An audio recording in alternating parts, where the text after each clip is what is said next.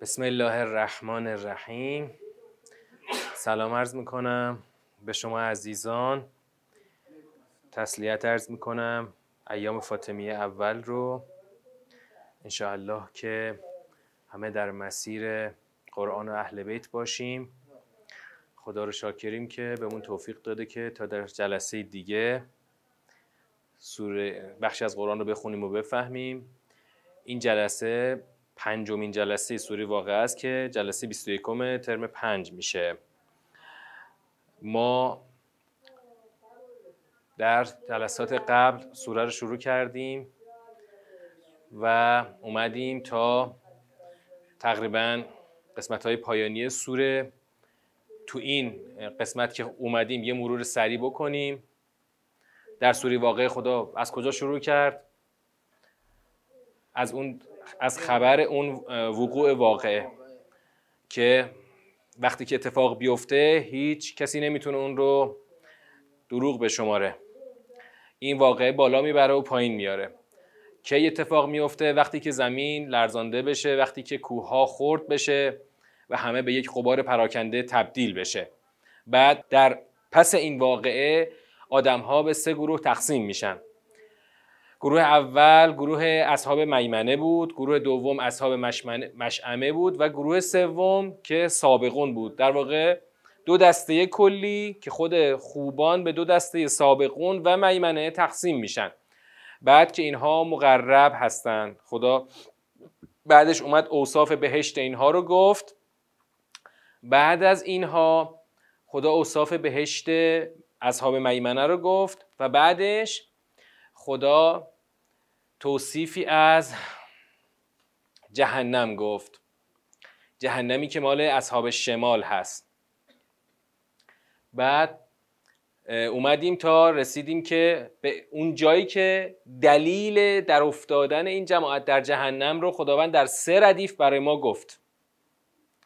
چی بود اون ستا؟ در دنیا که بودن مطرف بودن. مطرف بودن. بعد یعنی چی؟ جز مرفهان بیدرد بودن. بعدش چی؟ اینها دیگه مشکلشون این بود که اینها بر شکستن پیمان بندگی اصرار می‌کردن و دیگه اینکه هیچ اعتقادی هم به بس نداشتن. می‌گفتن وقتی ما مردیم تموم میشه همه چی. هیچی قرار نیست. برگرده و ما بخوایم به یک حساب و کتابی برگردیم. بعد که پیغمبر خدا به پیغمبر اکرم امر کرد که بهشون بگو که همتون جمع خواهید شد و به سزای عملتون خواهید رسید. خداوند اینجا از جهنم اینها گفت و بعد از اینها خدا اومد چهار تا استدلال رو گفت. این چهار تا استدلال در جهت چی بود؟ اولین استدلال خود آفرینش انسان بود. دومین استدلال آفرینش در واقع زراعت بود که زراعتی که در زمین میرویه همه کار خدا بود. سومی آب شیرین بود که خداوند به انسان مینوشانه و روزی انسان می‌کنه. و چهارمی هم آتش. وجود آتش به عنوان نعمتی که می‌تونه حرکت رو ایجاد بکنه. همه این چهارتا رو خدا گفت در جهت در جهت چی؟ در جهت اینکه بگه بابا من اگه اینجا این کارا رو کردم حتما اینها حکمتی داره و حتما خواهم توانست و حتما این کار رو خواهم کرد که شما رو دوباره چکار کنم؟ مبعوث بکنم. در دور جنبندی ما باید دوباره برگردیم رو ارتباط این چهار تا استدلال برای چی؟ برای اثبات بعث دوباره انسان. سومی آب شیرین و چهارمی هم آتش. خب اینا رو خوندیم که آخرش خدا گفت خب پس تسبیح کن. تسبیح کن. ما این رو این فسبه رو باید تو دوره جنبندی دوباره روش باید تاکید بکنیم که این تسبه چجوری می‌خواد از توش استدلال در بیاد. بعد خداوند اومد به سراغ چی؟ مواقع ستارگان رو دیگه بهش گفت قسم نمی‌خورم. چرا که قسم بزرگی است. اینو گفت که میگه انه لقرآن کریم. این قرآنی است کریم. در یک کتابی محافظت شده که لمس نمی کند مگر متحرون که این تنزیلی است از جانب پروردگار عالمیان. بعد خدا گفت خب حالا همچین قرآنی رو شما بهش مدهن هستید همچین قرآنی رو سرسری گرفتید شوخی گرفتید همچین قرآنی رو راحت از کنارش رد میشید و این رو سبک گرفتید و این رو رزقتون رو چی قرار دادید؟ به جای اینکه حرفش رو بشنوید رزقتون رو قرار دادید که چیکارش کنید؟ تکذیبش کنید. حالا از اینجا از آیه فلولا اذا بلغت الحلقوم که در واقع ما تا اینجا اومده بودیم اینجا خداوند میاد یک استدلالی رو مطرح می‌کنه. یک استدلال خیلی قشنگی رو خدا مطرح می‌کنه که بسیار بسیار شنیدنیه. فلولا اذا بلغت الحلقوم و انتم حینئذ تنظرون و نحن, و نحن اقرب الیه منکم ولکن لا تبصرون. فلولا ان کنتم غیر مدینین ترجعونها ان کنتم صادقین. رو یه سره خوندم. چرا؟ چون یه جمله پیوسته است یه جمله ترکیبیه. این جمله ترکیبی رو خوب دقت بکنید که چجوری ترکیبش درست میشه. پس چرا؟ ببین این ف رو که وقتی خدا سرش گذاشته ف این ف رو شما پیوند بدین به این صحبت که تا الان درباره قرآن بود. یعنی من که قرآن رو تثبیت کردم جایگاهشو حالا که شما نمی‌خواید بهش ایمان بیارید. خب باشه. نمی‌خواید ایمان بیارید دیگه. می‌خواید بگید که بعثتی در کار نیست. انسان دوباره محشور نمیشه. خب یه کاری کنید. اگه می‌تونید جلو مرگو بگیرید. اگه شما تونستید جلو مرگو بگیرید حق با شماست. اما وقتی نمی‌تونید جلو مرگو بگیرید پس چی میگید؟ پس چرا وقتی به حلقوم می‌رسد؟ اذا بلغت الحلقوم چی به حلقوم می‌رسد؟ اون فایلش خدا نگفته اما خودت می‌تونی بفهمی. جان. اون در واقع نفسهای آخر انسان وقتی که به گلوگاه می‌رسد. اونایی که تو بستر میمیرن جون اول از پا خارج میشه همینطور به تدریج میاد میاد بالا میاد بالا تا می‌رسه به گلوگاه دیگه تو اون لحظه آخر طرف فقط یه صدای خرخری از گلوش میاد و دیگه اون جان آخر هم خارج میشه. حالا اونایی که تو حادثه تصادفی میمیرن خب این به این شکل نیست. اما اونی که بالاخره تو بستر میبیره اینطوریه. برای همین خدا اینو تو چند تا سوره دیگه هم داشتیم دیگه. خدا این س... لحظه جان کندن رو به رخ انسان می‌کشه. خب، من خودم به یه جونی دادم. یه روزی هم به همین توصیفی که الان می‌خوام بکنم قرار شما جون رو پس بدی. و این جون رو ما از شما باز خواهیم ستاند. اون وقتی که به حلقوم می‌رسه. ببین خدا این صحنه رو الان هی با توصیفات عجیب خدا چکارش می‌کنه؟ پر رنگ ترش می‌کنه. وقتی که جان به گلوگاه می‌رسه و انتم حین ازن تنظرود شما در آن موقع نظاره می‌کنید؟ این ازا رو ببین ازا شرطی است دنبال جواب الان باید بگردیم. ازا بلغت الحلقوم. خب جمله بعد که عطف شده. پس الان آنگاه که به گلوگاه می‌رسد. این شد شرط. منتظر جواب باشیم. و نحن اقرب الیه منکم ولکن لا تبصرون.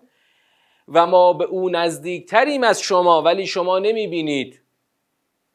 یعنی شمایی که الان نظارگر جان کندن این آقا هستین ما به این محتظر نزدیکتریم. شما که نمی‌بینید. خب اینا پس عطف شد به همون ازا آقای جوادی آمولی بارها می‌گفتن. گفتن تصور عامه اینه که مثلا حضرت اسرائیل میاد جون رو می‌گیره. نه گفت اسرائیل برای هر کسی نمیره. اسرائیل مقام عالی داره که فقط برای بندگان خوب خدا اسرائیل حاضر میشه. شما فکر کنید مثلا حالا هر کوری کچلی مثلا اسرائیل باید بره جونشو بگیره؟ نه پیغمبری باشه ولی خدا باشه انسان وارسته ای باشه.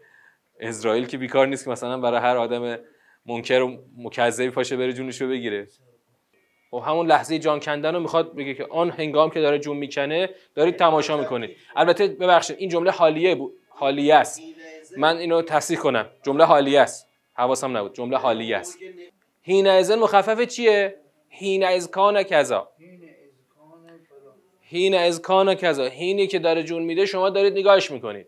جمله حالیه است. داره توصیف می‌کنه که و در اون حال شما دارید نظاره می‌کنید. این آقایی که داره جون میده رو دارید نگاهش می‌کنید.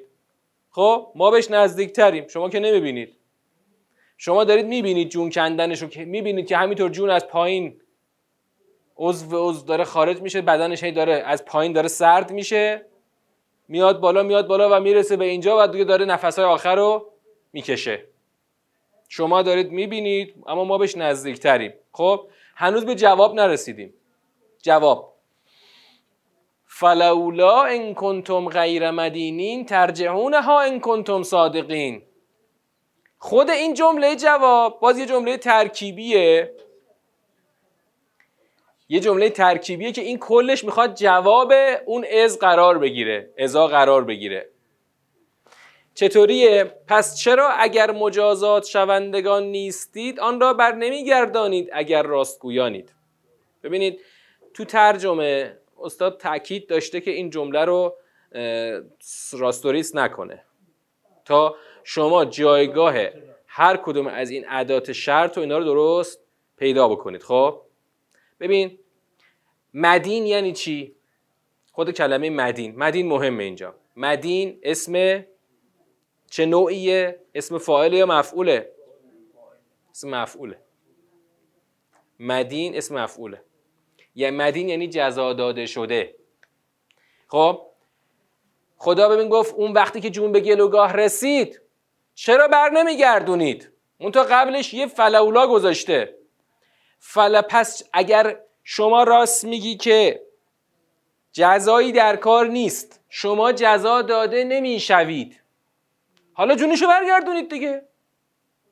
اگر میگید که جزا داده نمی‌شوید اون وقتی که جونش رسید به گلوگاه برش گردونید جونشو. ترجعونه ها چرا برش نمیگردونید؟ ببین ازو بیار ازا رو بیار. ازا بلغت الحلقوم ترجعونه ها برش گردونید دیگه. وقتی جونش رسید به گلوگاه برش گردونید. اگر میگید که جزایی در کار نیست وقتی جون رسید به گلوگاه برش گردونید. ان کنتم صادقین. اگر راست میگی برش گردون دیگه. منظور این که تو که میگی جزایی در کار نیست. اگه می‌تونی نمیر. اگه می‌تونی جلو مردن اینو بگیر. جلو مردن خودتو بگیر. جلو مردن اینو بگیر. تو که میگی نیست. پس راست میگی برش گردون جونشو. اما اگر یعنی استدلال اینطوری میشه. اگر نمی‌تونی جونشو برگردونی یعنی اون ترجمه اونها رو نمی‌تونی برگرد شما که نمی‌تونید جونشو برگردونید پس یعنی چی که انکار می‌کنید که خبری در کار نیست؟ یعنی چی که بعثت رو منکر میشید؟ اگر اینطوری هست اگر جون دست شما نیست و ما جان رو می‌گیریم پس حتما بعثتی هم در کار هست. شما نمی‌تونید جلوی مرگ رو بگیرید. اگر حق با شما بود ان کنتم صادقین باید می‌تونستید جلو مرگ رو بگیرید اما نمی‌تونید بگیرید. همین آیه رو در واقع همین شرط تو شرط رو ما خیلی سال میخوندیم. میخوندیم. تو جلسه هیئت ما این سوره رو میخوندیم. همون دهه هفتاد. بعد یعنی تو هر جلسه ما سوره هر هفته که می‌رفتیم هیئت این سوره واقعا خونده می‌شد. ولی واقعا هیچکی برای ما همینو معنا نکرد. ما آخر رفتیم سال 89 مثلا رفتیم پای درس استاد ما این اینا رو خوندیم فهمیدیم این شرط تو شرط چیه قضیهش یعنی من الان حسرت اینی می‌خورم می‌خورم که سالها ما این سوره رو میخوندیم. هیچکی برای ما معنا نکرد که آقا خدا داره به چی و به چی استدلال می‌کنه؟ از چی شاهد می‌گیره برای چی؟ و جالبه که استدلال خدا فقط استدلال نیست بلکه چیست؟ یک استدلال همراه با یک نهیبه استدلال همراه با تعجیز. تو فکر کردی چی حالا؟ هی بگو نیست نیست نیست. اگه می‌تونی جلوی این محتضر رو بگیر ببینم اگه راست میگیر. ان کنتم صادقین. شما که نمی‌تونید. بله شما یعنی اقرار کن اگر نمی‌تونی جلوی مرگ این بابا رو بگیری پس نگو نیست. ببین همین استدلال تو ذهنتون بسپرید. بذار روی بذار جلوی آدم منکر آبش می‌کنه. هیچی برای گفتن نخواهد داشت. می‌تونه آخرش هم منکر هنوز انکارش رو ادامه بده ها؟ آقا نمی‌خوای قبول کنی قبول نکن به جهنم قبول نمی‌کنی. ولی حرفی برای گفتن نخواهد داشت. تو که میگی نیست تو که خبری میگی این حرفا نیست. ببین گفتم منکران الان تعدادشون زیاد شده ها. همه کسانی که معتقد به اسلام رحمانیان منکرن الان. از اون کله گندهشون تا اون نوچه های کوچولوشون. ولو خودش هم اظهار به اسلام رحمانی نکنه. هر کسی که بزنه زیرا به جهنم رو بزنه. داره اینو داره این جزای خدا رو داره منکر میشه. این جزای سنگینی که اینطور تو آیت قبل خوندیم. زقوم و اینطور عذاب همیم و عذاب های سخت جهنم. هر کی با این وصفش منکر بشه در واقع داره می‌زنه زیرا به جهنم. و هر کی زیرا به جهنم بخواد بزنه دیگه فرق نمی‌کنه. تایید بهش چیزی رو حل نمی‌کنه. آدم رو به موت می‌تونه بفهمه قضیه چیه. اما الان خدا الان خدا داره برای اون ناظر داره استدلال چون موت اون آقایی که دیگه تمومه دیگه رفته. این که داره می‌بینه اگه به همین صحنه مرگ با دقت توجه بکنه باید ایمان بیاره. ببین تو قبلش هم تو اون چهار تا استدلال خدا از همین رو زندگی از این ربوبیت خودش داره برای ما مثال میاره برای اینکه ما باورمند بشیم به بعثتی دوباره. آقا کلش همینه در دین که شما باید از همین جلوه های ربوبیت خدا و مدیریت خدا بر عالم پی به بعثت دوباره ببری. اون با بیانی که خدا میگه اگر همراهی بکنی پی می‌بری. اگر شاخ و کسی نکشه در برابر استدلال های خدا جایی برای این کار وجود نداره. همه این استدلال که خدا گفت برای اینه که آقا من می‌تونم دوباره شما رو زنده می‌کنم دیگه. الان که فعلا دارم بهتون روزی میدم رزق میدم همه چی میدم. این صحنه مرگم که به این شکل. ببین آقای صادق منش در واقع هیچ تفاوتی بین اسلام رحمانی و کفر وجود نداره. اسلام رحمانی همون کفره. مثل مسیحیت تبشیری. تو مسیحیت هم همین کارو کردن. البته یعنی اول اونا زیرا به جهنم زدن بعد اینا رفتن از اونا یاد گرفتن. اسلام رحمانی یا مسیحیت تبشیری با کفر مطلق هیچ فرقی نمی‌کنه. خدا یه بسته قرار داده که شما باید به کل این بسته مؤمن باشی. به قسمتی مؤمن باشی به قسمتی نباشی با کفر هیچ فرقی نمی‌کنه. مثلا اینایی که این عرفان حلقه یا مگه چی هن؟ مگه اینا منکر خدا میشن؟ ها؟ تو سوره نجم دیدی هم دیدیم حتی. حتی طرف به خود به هم معتقد هست. فقط اونجا میگه برای من راستوریستش می‌کنن. با شفاعت برای من راستوریستش می‌کنن. حل اونجا همه چی. مشرکان دشمن پیغمبر اکرم اینا به بس معتقد بودن اما از مدل خودشون. پس همه این مدل های من درآوردی هیچ فرقی با کفر نداره. نه می‌دونید چرا نتیجهش چرا می‌خوام بگم عملا هیچ عملا هم هیچ فرقی نداره. غیر از اینکه واقعا فرقی نداره. عملا هم فرقی نداره. می‌دونید چرا؟ اگر دین شما عامل بازدارنده نداشته باشه که تو اسلام رحمانی عامل بازدارنده که جهنمه حذف میشه دینی که عامل بازدارنده نداشته باشه نمی‌تونه به انسان باید و نباید بگه نمی‌تونه جلوی اون سرکشی انسان رو بگیره. شما می‌تونی یعنی منهای باید و نباید منهای اون عامل بازدارنده می‌تونی معتقد به هر معتقد به خیلی جنبه های دیگه باشی ولی زندگیت همون باشه. زندگی تقیانگرانه باشه. زندگی تاقیانه ای که همینطور فقط هر کار دارن بخواد بکنن.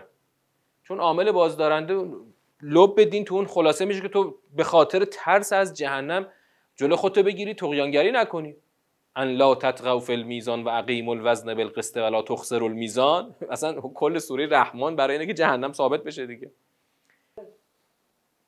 من میگم بر اساس نظام فطرت بر اساس نظام فطرت اینطور نیست که ما کلا انسانها رو در واقع مسلوب الاختیار بدونیم کلا انسانها رو فاقد تکلیف بدونیم چون مثلا نرفته کسی به اینا درستش رو بگه. اینطور نیست. خب بالاخره در تک تک انسان خدا فطرت رو قرار داده.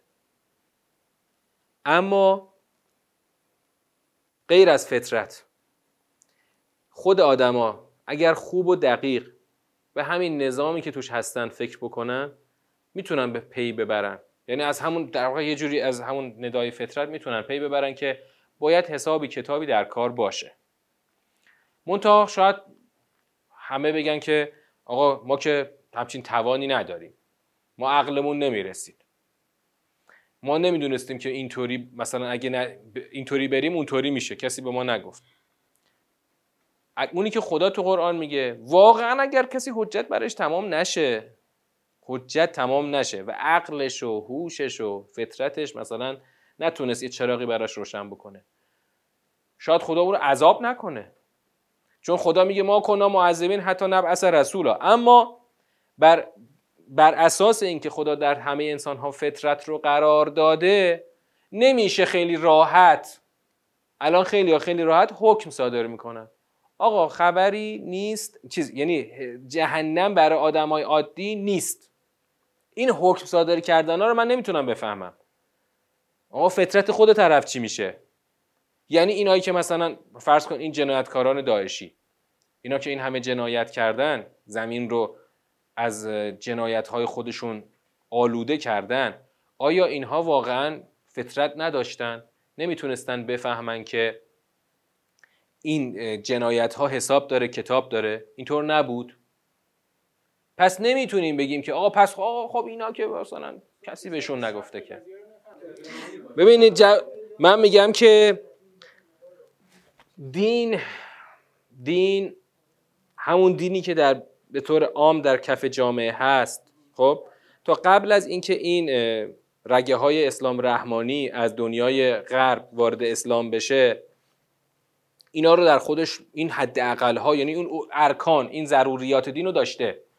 یعنی تا از اون زمانی که مردم اسلام رو شنیدن بالاخره می‌دونه اینو شنیدن که حسابی هست جهنمی هست بهشتی هست. مثلا این دیگه اگه اینو ورداریم که این دین یعنی چی هستن؟ خب؟ ما بیشتر این تغییرات غلط رو بیشتر در دهه های اخیر شاهدیم. خب این حجمه های سازمان یافته این تغییرات تغییرات خیلی عمیقی که رفتن سراغ زیراب دین و اینا خب اینا رو بیشتر تو این دهه های اخیر. مثلا دیگه خیلی بری عقب شاید 60 سال نتونی بیشتر عقب بری. از اون زمانی که اندیشه های مثلا نوگرایانه ای که از غرب وارد اسلام شد وارد دنیای اسلام و شیعه شد اینا وارد شد. مثلا همین فرض کن 100 سال اخیر دیگه خیلی عقب بری. پس این زمان زیادی نیستش که ما توی این ورطه به اسلام رحمانی و اینطور تفکرات فرو رفتیم. منتها هر چقدر رسانه ها قوی تر شده اینا چیزش بیشتر شده. واقعا الان حجمه به این ارکان اساسی دین که مثلا اینجا الان جهنم هست واقعا حجمه های شدیدیه. اما من میگم که به جای اینکه خیلی بخوایم به این فکر بکنیم به جای اینکه خیلی بخوایم به این فکر بکنیم که آقا تکلیف چیه؟ تکلیف این همه آدمی که نمی‌دونن دین ارکانش چیه اینا تکلیفشون چی میشه. به جای این بیایم به یه بخش دیگه فکر بکنیم. به جای این بیایم به این فکر بکنیم که واقعا راه خروج از این ورته چیه. اگر به این آیات قرآن خوب با دقت نگاه بکنیم راه خروج از این ورته فقط و فقط خود قرآنه. شما الان وقتی که مثلا می‌بینی یه جامعه ای عمیقا دچار این اندیشه های اسلام رحمانی شده. عمیقا پذیرفته که آقا این خبرها نیست. مسیحیش هم همینطوره و یهودیش هم همینطوره. همه دین رو تقلیل دادن. بشر امروز کلا در عصر مدرن دین رو تقلیل داده به چی؟ به یه مخدری برای روحش. از دین فقط همینو می‌خواد. اون خانومه رو براتون یه بار مثال زدم نه؟ اون خانم آمریکاییه که یه سفر یک ساله رفت. ها؟ یه بار دیگه بگم بهتون دیگه. اون خانومه آمریکاییه یه سفر یک ساله رفت. سه تا چهار ماه. یه چهار ماه رفت ایتالیا یه چهار ماه رفت هند یه چهار ماه هم رفت اندونزی. که بره سه موضوع رو تجربه کنه. تو چهار ماه اول رفت خوردن رو تجربه کنه. خوردن یعنی منظور من اسمش می‌ذارم چریدن. خوردن فقط خوردن و لذت بردن. تو چهار ماه دوم رفت عبادت بکنه. اونم از مدل هندیش. از مدل کاملا غیر الهیش. و در چهار ماه سوم هم رفت با مردم هشت و نشت داشته باشه. رفت با مردم اون جزیره بالی اندونزی. گفت و خند بود و زندگی کرد و کارهای خیریه کرد. تا لذت لذت های انسانی رو تجربه کنه. آخر این یک سال با روحی سرشار از امید بازگشت برگشت رفت آمریکا. کتابش رو نوشت و کتابش یکی از کتاب های پرفروش شد. از روش دو تا فیلم سینمایی ساختن و این خانم مشهور شد. وان که آدم عادی بود. الان دین تو زندگی بشر امروز فقط همینه. بالاخره انسان یک بود الهی داره بود الهی نگی معنوی. خیلی کلیه بود معنوی داره. یه دینی لازم داره. حالا تو هرچی باشه بودیسم باشه اسلام باشه. تو با اسلام حال می‌کنی برو اسلام بگیر. اونی که با یهودیت حال می‌کنه اونی که با بودیسم و نمی‌دونم اون یکی دیگه با عرفان حلقه مثلا. همه اینا فقط در حد همین مخدر روح انسان کافیه. نه قرار هیچ کدوم انسان رو به بهشت میاره نه قرار از جهنم باز بداره. نگاه بشر این شده. تو دایره اسلام خودمون هم دقیقا همینه. شما توقع همین امروز تو جامعه ما توقع از دین چیه؟ حالا اصلا بیا تو قشر مذهبی. تو قشر مذهبی توقع از دین چیه؟ سبک زندگی منو دینی کنه. قرار نیست به زندگی من خیلی انگولک کنه. شما همونایی که حتی جای مهر رو پیشونیشون اون آقا رو مثال زدم که چجوری کلا گذاشت سر مؤسسه ما. یه کلا سنگینی گذاشت زمین رو به یک برابر قیمت فروغ این جامعه رو پیشونیشه. این از دینش چی می‌خواد؟ این خوشی تسبیح گردونیشو می‌خواد. قرار نیست اون دینش بیاد بگه این چه کاری بود تو کردی؟ این چه خیانتی بود تو کردی؟ اگه دین واقعا با ما کار داشته باشه تو کف بازار انقدر مثلا دزدی خیانت باید ببینی؟ یا مثلا در فلان دولت مرد باید انقدر خیانت ببینی؟ دین قرار نیست همون دین سکولار. دین چه اسلام شیعی چه مثلا بودیسم تبتی. هیچ کدوم قرار نیست در زندگی بشر دخالتی بکنن. قرار فقط این احتیاجات معنوی ما رو برآورده کنن. خب اینو که واقعا همین سطح نازل از دین و عقل ما می‌تونه بفهمه یا نه؟ می‌تونه آیا عقل انسان بدون اینکه هنوز هیچ پیغمبری اومده باشه بهش ندایی داده باشه آیا می‌تونه بفهمه که آخه این که نشد دین که؟ شما دین رو هر طور که هواهای دلتون خواسته تغییرش دادید. از اسلام هر جاشو خواستید قیچی کردید حذفش کردید. یه اسلام همون شیر مولوی. شیر منظور حیوان شیر که مولوی توصیف می‌کنه. یه شیری که دیگه هیچ شیر نیست. همه چیش پنجه هاشو کندن و دیگه بیخاصیت شده. آره این دیگه این اسلام اینطوری میشه. هیچ خطری برای هیچ کی نخواهد داشت. حالا واقعا اینو همین اینو آیا وجدان انسان فطرت انسان نمی‌فهمه که دین این نیست؟ حد ببینید اگر قل و زنجیری که رسانه ها پای دست و پای بشر میبندن اگر نباشه و ذهن انسان ها آزاد و رها باشه آیا قدرت فهم این رو نداره که این دین نشد؟ این دین سر و ته بریده دین نیست. درسته؟ سبک زندگی معلوله.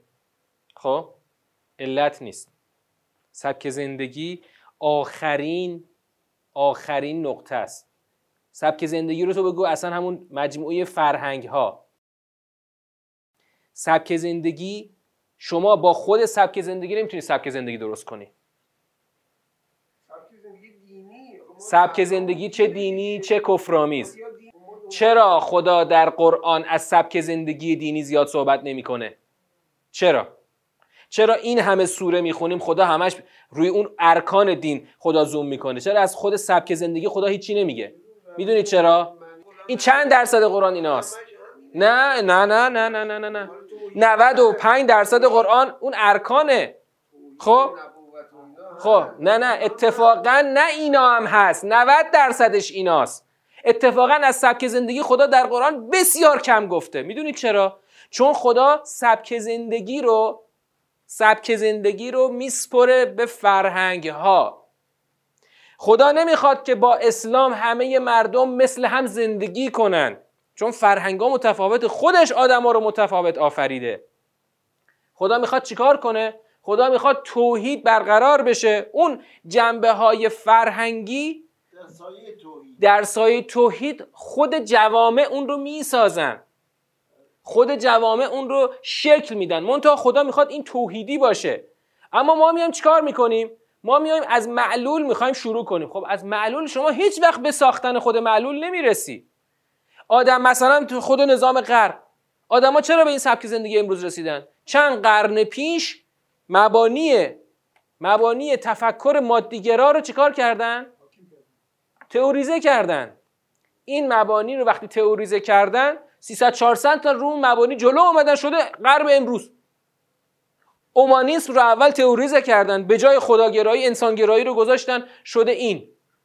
شما حالا بیا مثلا به از, از اون تهش بخوای بری. میگن شیپور رو از سر گشادش بزنی صداش در نمیاد. خب یه سوال دارم. اصلا باشه قبول قبول. اصلا قبول. باشه اصلا دین سبک زندگیه. خب؟ دین سبک زندگیه دیگه. الان بن سلمان هم هر سال میره حج انجام میده. خب؟ یا نیروی نظامیش پای هواپیما سجادش رو پهن می‌کنه نمازش رو می‌خونه میپره پشت هواپیما میره بمب و موشک میریزه رو سر مردم یمن. خب نمازش رو به جا آورده دیگه. الان چی کم داره؟ حجش هم مطمئن باش حجش هم رفته. کدوم دستور قرآن؟ ها؟ میگه میگه از نظر من اینا رو باید کشت. آه. به چه دلیلی می‌خوای قرآن رو بهشون, بهشون ثابت کن؟ آها. خب چرا اسلامش دروغینه؟ چرا؟ مبانیش کجاش اشتباهه؟ بالاخره اون سوره که تا الان خوندیم همش همینه. بهشت و جهنمه. استدلال های اثبات حساب و کتابه. خب؟ اگر شما از این قرآن با این بیانش به دین نرسین از سبک زندگی به دین نمی‌رسین. حالا دینی اصلا. از حج و از نماز و از, از روزه و از همه اینا تمامش هم حتی بر اساس احکام شیعه انجام بدید به اسلام به اون حقیقت اسلام نمی‌رسید آخرش ببین آخرش مثلا شیعه انگلیسی چجوری ساخته میشه؟ اینا به خاطر اینه که درکی از اون ارکان دین ندارن. اسلامی که توش حتی ازاداری امام حسین به طور کامل انجام میشه. تو سفر اربعین موکبای اینا خیلی پررنگ و لابتر از همه پذیرایی خیلی سنگینم انجام می‌دادن. از سبک زندگی که من نتیجه هست معلول هست شما به اون علت نمی‌رسید از قرآن باید به سبک زندگی رسید. اون قسمتش رو می‌خوام بگم آقای سیدی. اون ده درصدی که واقعا معتقدن قرآن باید باشه. قرآن جزء مهم دینه. اون عده اندکی که به این معتقدن که قرآن باید باشه. اون عده هم که می‌خوان یه کاری تو قرآن انجام بدن اون روش های سنتی فهم قرآن مانع از این میشه که قرآن رو به طور جدی بتونن بیارن تو متن دین. در نتیجه ما وقتی داریم از تدبر حرف می‌زنیم ما از نظر اون 80 90 درصدی که اصلا کاری با قرآن ندارن که ما اصلا سالبه به انتفاع موضوعیم. گفتم اونا میگن ما علافیم. واقعا از سر دلسوزی میگن دست بیایم بریم کار حسابی بکنیم. قرآن که نشد که چیز در نمیاد دستوش که. اون ای که با ما هم نظرن که قرآن باید باشه در روش گیر می‌کنن نمی‌تونن قرآن رو بیارن به متن چون فاقد نظامه. درک فاقد نظام نمی‌تونه قرآن رو بیاره به متن تبدیل کنه. قرآن همیشه حاشیه خواهد ماند. یعنی همونا هم که قائل به قرآن هستن قرآن نمی‌تونن ثابت کنن که قرآن متن علم دینه. قرآن خود علم دینه. مثلا ببین مثال خوبش رو بگم. مثال خوب خوبش آقای قرائتیه. آقای قرائتی بالاخره از اول انقلاب قرآن گفتن خب؟ اما امروز مثلا حتی بعد از این سابقه طولانی که ایشون در بیان قرآن داشتن توی حوزه آقای قرائتی رو سادش بگم ترم برایشون خورد نمی‌کنن.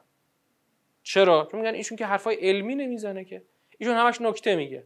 خب؟ چرا آقای قرائتی رو تره خورد نمی‌کنن براش؟ برای اینکه میگن حرفاش ذوقی و فلهیه بعد ما هم که میایم از نظام حرف می‌زنیم میگن شما خیلی هنر کنید مثلا آقای قرائتی باشید. بعد ما بیایم هی بگیم بابا به پیر به پیغمبر قرآن خودش نظام داره. من دارم نظام قرآن رو میگم میگه ببین من نمی‌فهمم این حرفا.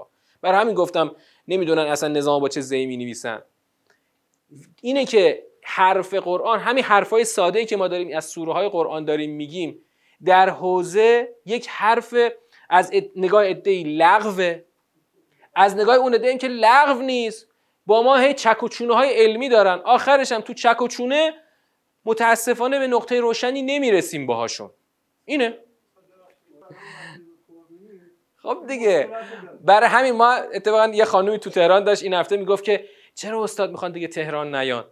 گفتم برای اینکه تدبر خوراک نسل بعده. اصلا شاید هم نسل بعد نه بعدش باشه.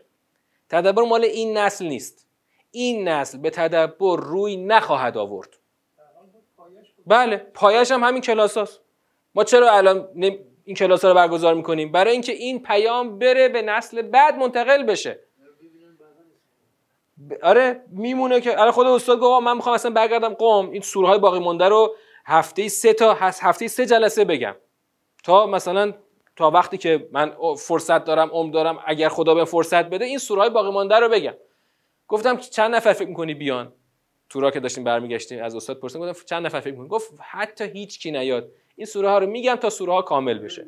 114 تا کامل بشه. ببینید آقای ابراهیمی وزیر آدم اجراییه. خب؟ فکری ترین آدمای این نظام تو شورای عالی انقلاب فرهنگی نشستن مغز تیلیت کردن تصویب کردن که تدبر باید در ابعاد ملی در این کشور تدریس بشه. باید خود دولت بشه مجری کار. وزارت عریض و طویل ارشاد اون زمان شد مجری کار.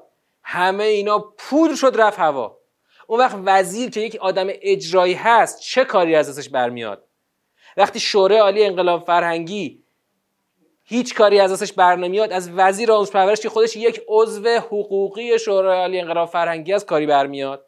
آقای رحیمپور تو نماز جمعه تهران سال 98 چی داد زد؟ آبان 98 گفت آقا جون فکر نکن تو شورا خبریه. من عضو حقیقی شورا هم تو شورا من داد می‌زنم اتفاقی نمیفته چرا اتفاقی نمیفته گفت چون همه دم و دستگاه دست دفتر دستگاه دست حقوقیاست حقوقیات چرا کاری نمی‌کنن؟ چون حقوقیا درکی از فرهنگ ندارن.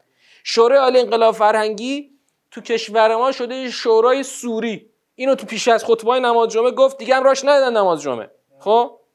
خب اون وقت وزیر آموزش پرورش چیکار می‌خواد بکنه؟ وزیر آموزش پرورش هر روز فقط باید بود حقوق معلم رو جور کنه بده بهشون. اون می‌خواد کار فرهنگی بکنه.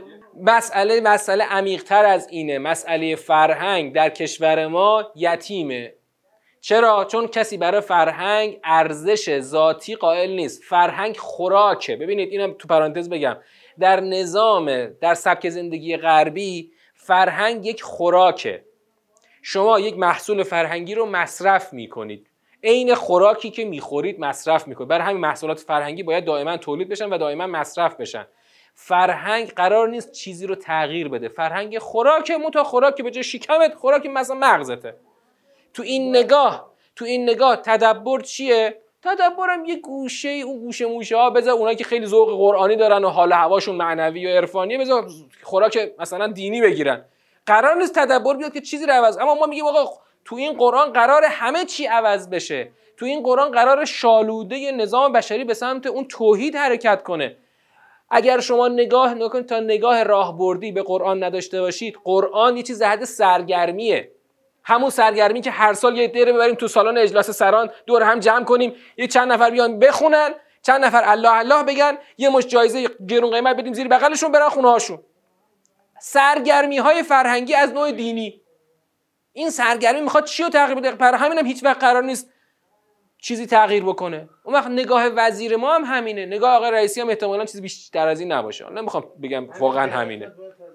می‌خواد چی تغییر کنه؟ اون وقت من برگردم بگم که آقا قراره از این آیات قرآن نسلی ساخته بشن که عدالت رو در کره زمین برپا کنن. چی؟ بعد میگه که نه امام زمان خودش داره میاد. امام زمان خودش داره میاد. خب با این نگاه می‌خوایم چی درست بشه؟ خودش میاد درست می‌کنه. بله الانم الانم حامیان تدبر نخبگان هستن. ولی این ولی این دو نسل طول می‌کشه. صد سال دیگه نسل های بعدی شما اگر از اون سرای بالا به پایین نگاه کردید خواهید دید که خیلی جا کلاس های تدبر برقرار شده. لمهم بل بسر برای برپایی قیامته. وگرنه کار دین کار دین یه قدم یه قدم بله اگه خدا می‌خواست که خدا خدا نمی‌خواد ملت همینطوری فله مسلمون بشن. مردم باید از درون بجوشن برای دین. انقلاب اسلامی 15 قرن طول کشید تا انقلاب به ثمر رسید. 15 قرن نه 15 سال. 15 15 قرن نه 12 قرن اقلا بعد از غیبت صغرا حالا اینو که گفتید من این جمله رو باید تو پرانتز بگم چون ما هیچ قرار سوره بقره رو بگیم اینو میگم. تو سوره بقره وقتی که حضرت موسی بنی اسرائیل رو از چنگ فرعون نجات داد و رفتن دیگه از چنگ فرعون و فرعون غرق شد. رسیدن به سرزمین ابتدای سرزمین نه خود سرزمین. اون همون رفتن تقریبا صحرای سینا اونجاها. بعد تا اونجا هنوز تورات نازل نشده بود. گفت سب کنید برم تورات بعد نازل بشه. تو اون چهل روز چی شدن؟ گوساله پرست شدن. خدا گفت چیکار کنید؟ برید درگرید مصر. اه به تو مصرن عبور از دریا هنوز قرآن نمی‌خواد. شکستن تاغوت فرعون هنوز قرآن نمی‌خواد. کافیه یه رهبر الهی جلو را بیفته. ملت همراهیش کنن. از یوغ فرعون نجات پیدا کنن اما تو اون فاصله ای که موسی بره کتاب بیاره ملت برن گوساله پرست بشن تقصیر کیه؟ آیا تقصیر موساست؟ آیا خدا کارش نقص داشته؟ نه. مردم آقا تو این فاصله گوساله پرست شدن. حالا ما چی؟ نجات از فرعون پهلوی هنوز قرآن نمی‌خواست. کافی بود ملت قیام کنه. این تازه عبور از دریا بوده. آقا تو این فاصله ملت باید بشینن. یعنی ملت تازه باید تجهیز کنن برن سرزمین موعود و فتح کنن. اینا به که تجهیز بکنن برن سرزمین موعود و فتح کنن گوساله پرست شدن و خدا هم برشون گردون. ما رو یه جورای خدا داره برمیگردونه. چرا؟ چون نخواستیم بریم سراغ کتاب. خواستیم با تئوری های دنیای مدرن همونطور که مرحوم غریق تئوریزه کرد با تئوری های دنیای مدرن تئوری توسعه خواستیم که چیکار کنیم؟ انقلاب دینیمون رو به مقصد برسونیم. به کجا؟ به اون مقصد پوچی که او در نظر گرفت. حالا اگه خدا این وسط گفت برگردید برید مصر. تق... وقت تقصیر کیه؟ تقصیر ماست؟ تق... یا تقصیر موسی؟ تقصیر موسی نیست. تقصیر ملته. ملت نخواستن بیان سراغ قرآن. بعدم که خواستن بیان سراغ قرآن مثلا یه عده اندکی اونایی که دنیاشون به خطر میافتاد گفتن ما نمی‌ذاریم. همین الان دنیاشون خیلی در خطر میفته که نمی‌ذارن تدبر ترویج بشه. چون دکونشون تخته میشه. خواص همراهی نمی‌کنن دکونشون تخته میشه. خواص دنیاگرا شدن چون دکونشون تخته میشه.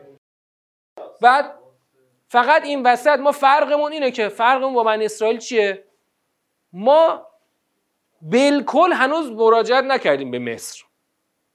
یه عدهمون بریدن. اون عده‌ای که مثلا به دنیا رأی دادن اون 50 درصدی که به دنیا رأی دادن که بریدن دنیاشونو می‌خوان. از این 50 درصد که به دنیا رأی ندادن یه عدهشون به دنیا رأی ندادن ولی تو دنیا غرقن.